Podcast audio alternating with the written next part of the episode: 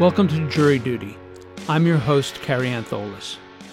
This morning, January 10th, 2022, reporter Charles V. Bagli broke the news in the New York Times that Robert Durst died of a heart attack as a prisoner in Stockton, California, where he was serving a life sentence for the murder of his friend, Susan Berman. On this special breaking news episode of Jury Duty, we speak with Los Angeles County Deputy DA John Lewin, who secured the conviction against Durst for Berman's murder. And later in the episode, we speak with reporter Charles Bagli, who, as we mentioned, broke the story of Durst's death and who covered the trial for the New York Times, for Jury Duty, and for CrimeStory.com. That's all coming up after the break. A lot can happen in 3 years, like a chatbot may be your new best friend. But what won't change? Needing health insurance. UnitedHealthcare Tri-Term Medical Plans, underwritten by Golden Rule Insurance Company, offer flexible, budget-friendly coverage that lasts nearly 3 years in some states. Learn more at UH1.com.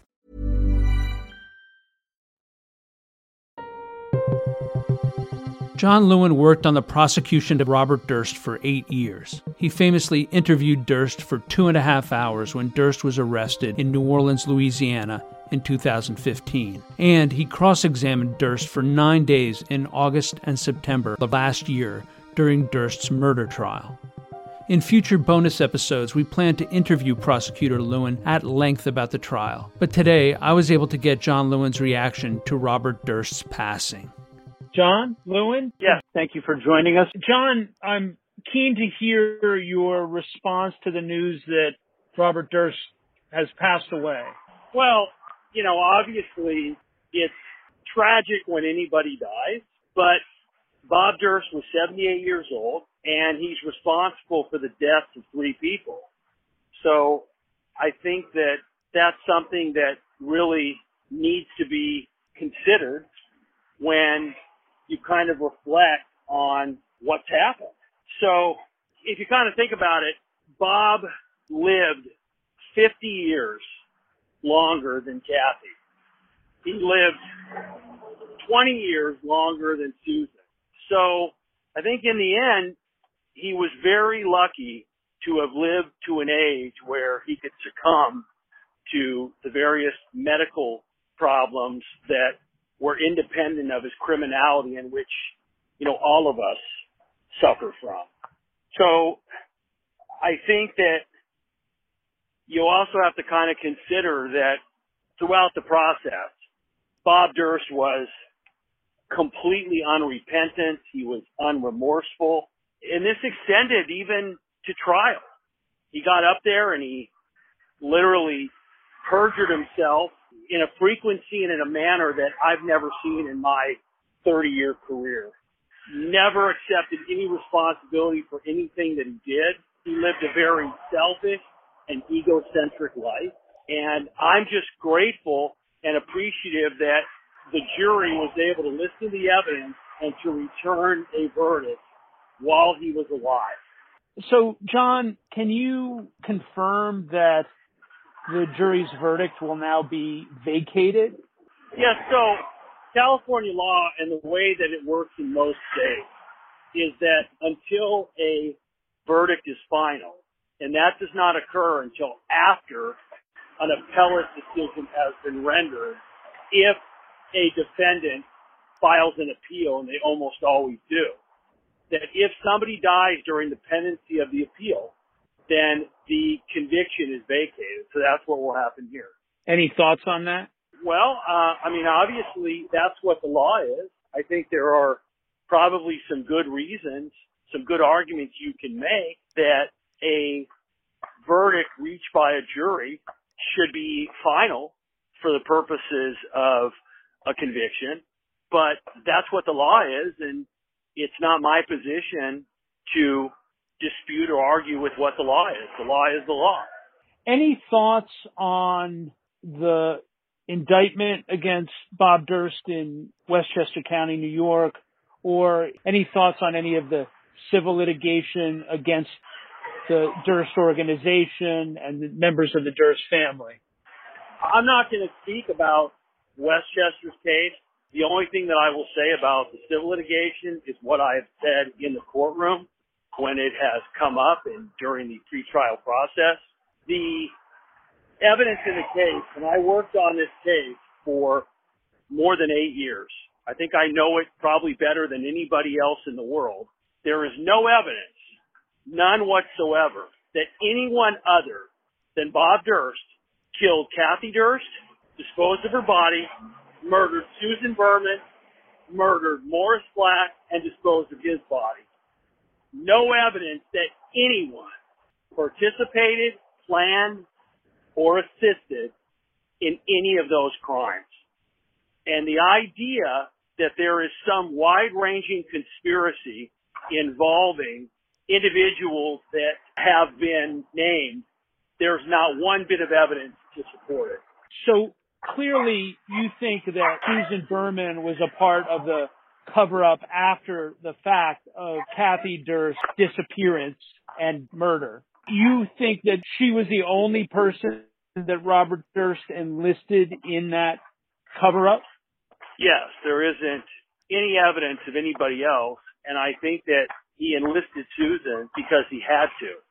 I don't think that it was a question of, this is the person I want to choose. He needed somebody that he could fully trust and someone that could help him. I have no idea whose idea it was to call the dean. I am confident of one thing. I'm very confident that Bob never told Susan anything other than Kathy died in some kind of accident, which, by the way, I believe is completely untrue. So there's no evidence that Bob ever told anybody what he did with Kathy.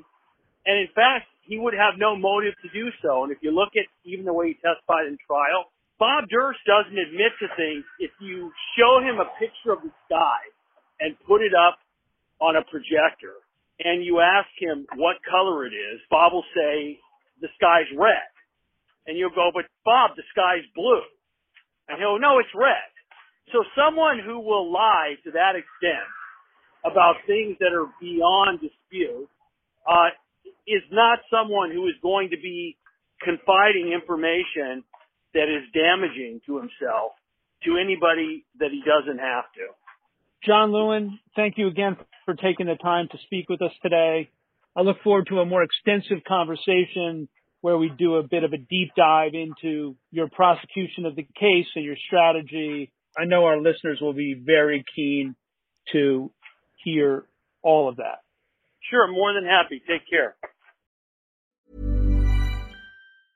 Ready to pop the question? The jewelers at BlueNile.com have got sparkle down to a science with beautiful lab-grown diamonds worthy of your most brilliant moments. Their lab-grown diamonds are independently graded and guaranteed identical to natural diamonds, and they're ready to ship to your door. Go to BlueNile.com and use promo code LISTEN to get $50 off your purchase of $500 or more. That's code LISTEN at BlueNile.com for $50 off. BlueNile.com, code LISTEN.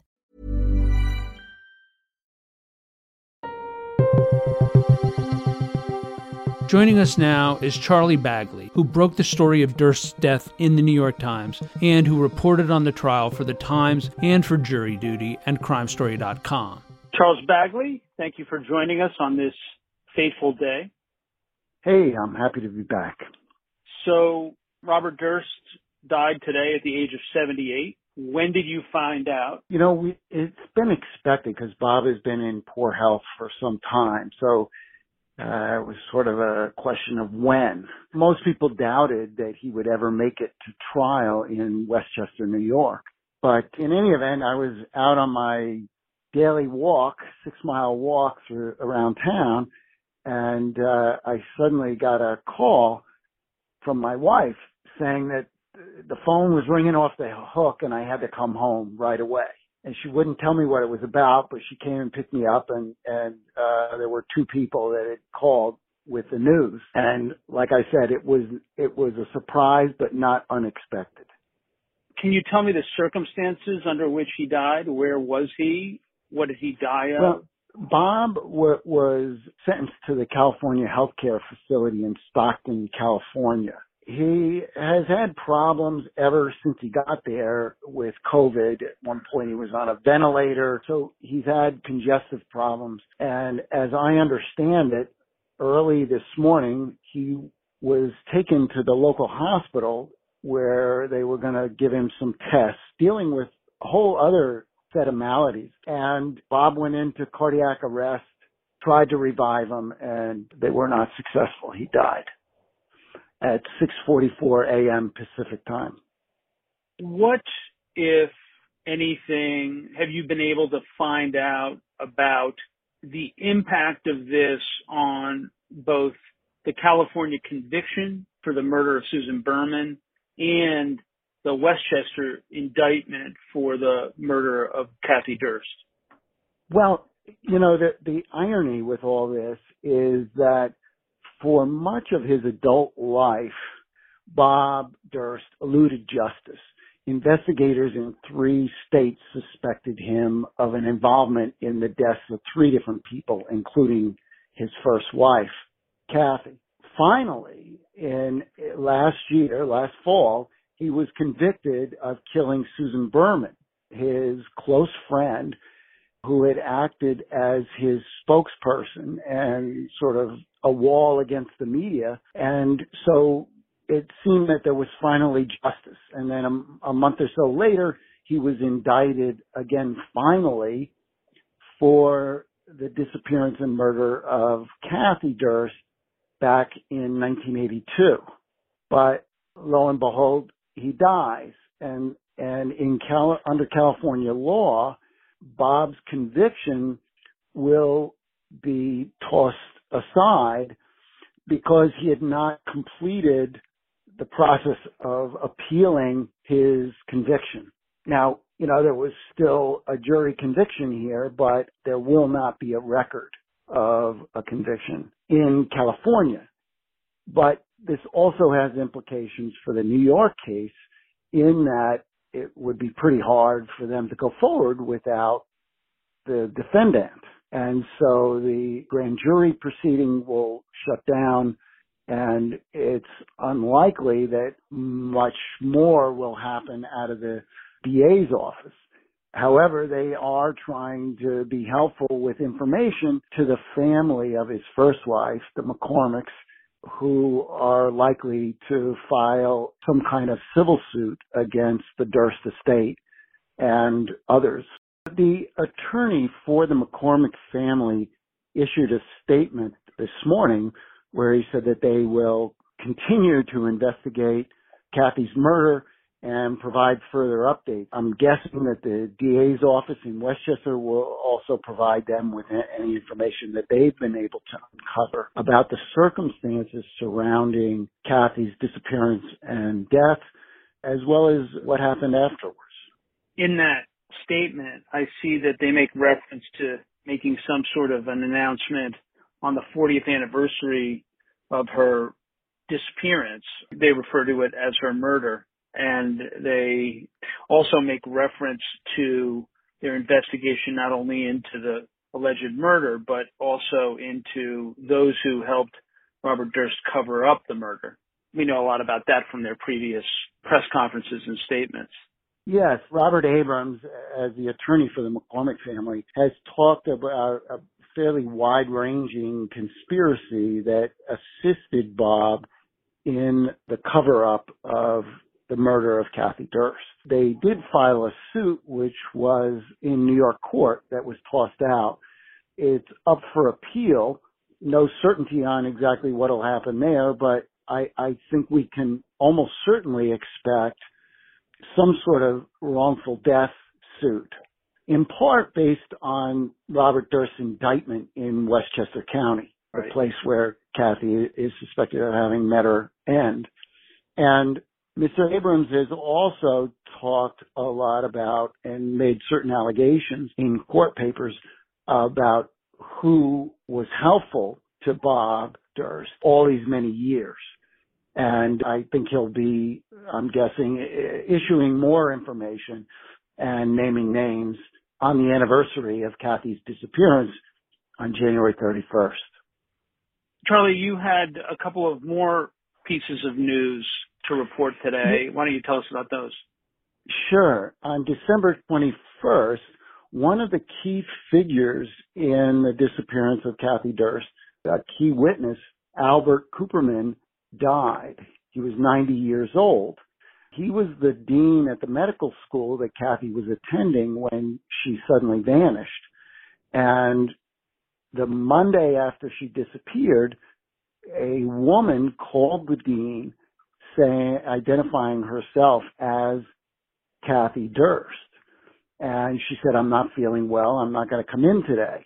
But many people today, and in fact in court in California, they indicated that the person that made that phone call was actually Bob's close friend and confidant, Susan Berman, and that Bob, he was convicted of killing her because he feared that she was about to reveal to investigators her role in the cover-up. But Dean Kuperman now has died. It was very interesting during the trial. There were probably over a dozen of Kathy's classmates who testified. And in a sort of tribute to the amount of time that's passed, I was really struck by the fact that they were talking about Kathy Durst when they were all in their 20s. They were all young people going out into the world. And here they were all these years later testifying, and they were retiring as doctors. Kathy, of course, was never able to become a doctor, her dream. The next day after Dr. Kuperman died, Joe Becerra, who was the state police investigator who in 1999 reopened the investigation into the disappearance of Kathy Durst. He did some fabulous investigating, unearthing witnesses, putting it together, but he ran into trouble within his own organization, within the justice system in Westchester. But he remained a state police investigator until Bob Durst was indicted in Westchester last year, and Joe took his leave on December 22nd.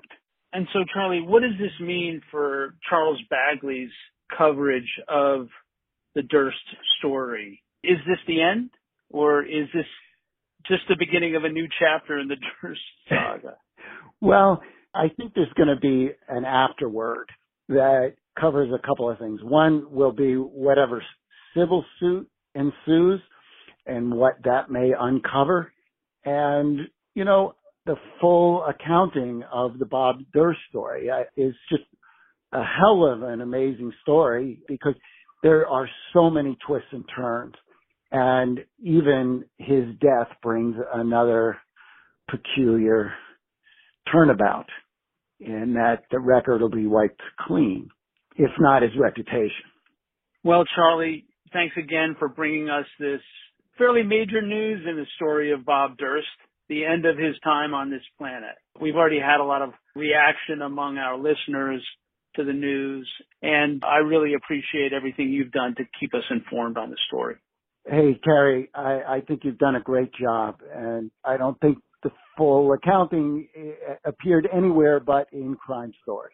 Thank you very much, Charlie, and thanks again for all your work.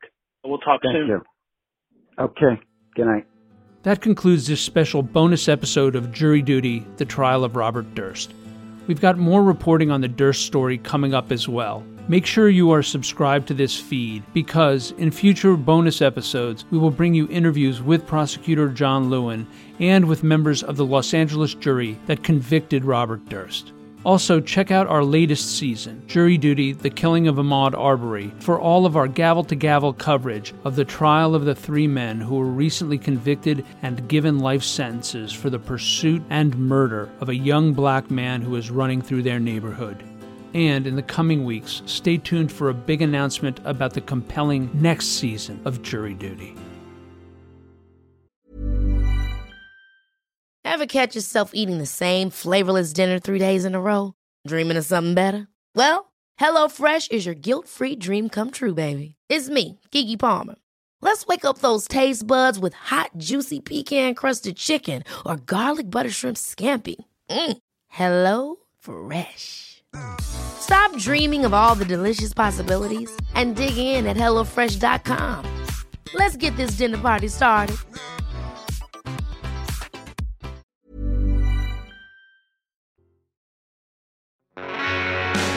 Jury Duty is hosted, produced, and created by yours truly, Carrie Antholis. This special episode was co-produced and edited by Chris Tarracone.